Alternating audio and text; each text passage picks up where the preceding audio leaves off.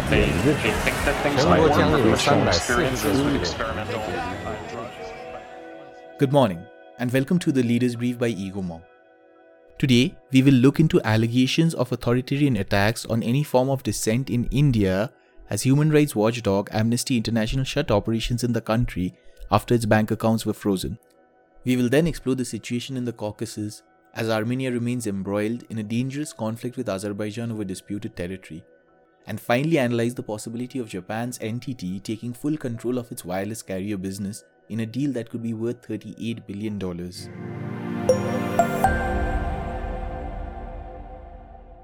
Multiple illegal, illegalities have been undertaken by Amnesty, and therefore, Amnesty has no right to lecture anyone on propriety, especially when it faces investigations of its own improper actions.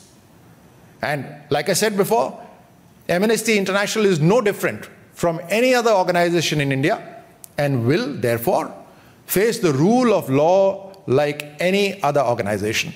India's ruling Bharatiya Janata Party's national spokesperson and Olympic medalist Rajyavardhan Rathore told a press conference.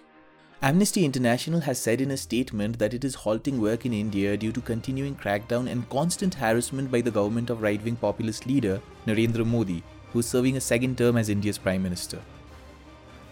The human rights watchdog's bank accounts were frozen by the Indian Enforcement Directorate on September 10th for financial discrepancies. However, Amnesty has denied any wrongdoing. The UK based human rights organization has instead alleged that the government was blocking them out of bias for reportage on issues such as Jammu and Kashmir and protest against India's new citizenship law. That was the sound of protesters mainly made up of Muslims, gathered at the Indian capital New Delhi earlier this year to protest against a new citizenship law viewed by many as anti Muslim and against the country's spirit of secularism. Among the protesters who had gathered at Shaheen Bagh was 82 year old Bilkis, whose name reached the Time magazine's recent list of the 100 most influential people.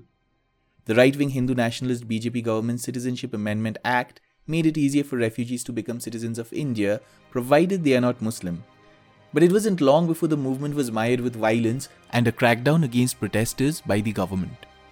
As the COVID pandemic forced India into the world's most extensive lockdown, several who participated in or supported the protests were jailed, confined without evidence, and denied bail for months.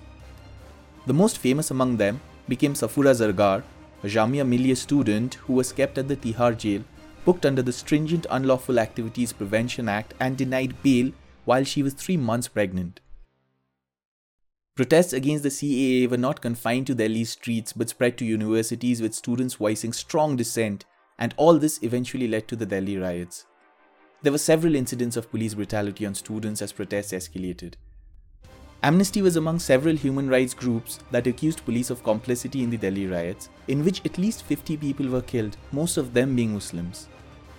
However, the Indian Ministry of Home Affairs has clarified in a detailed statement that the UK based human rights organization has been denied approval for foreign contribution by successive governments, since as per law it is not eligible to get such an approval. The MHA added in its statement, quote, the glossy statements about humanitarian work and speaking truth to power are a ploy to divert attention from activities which were in clear contravention to Indian laws.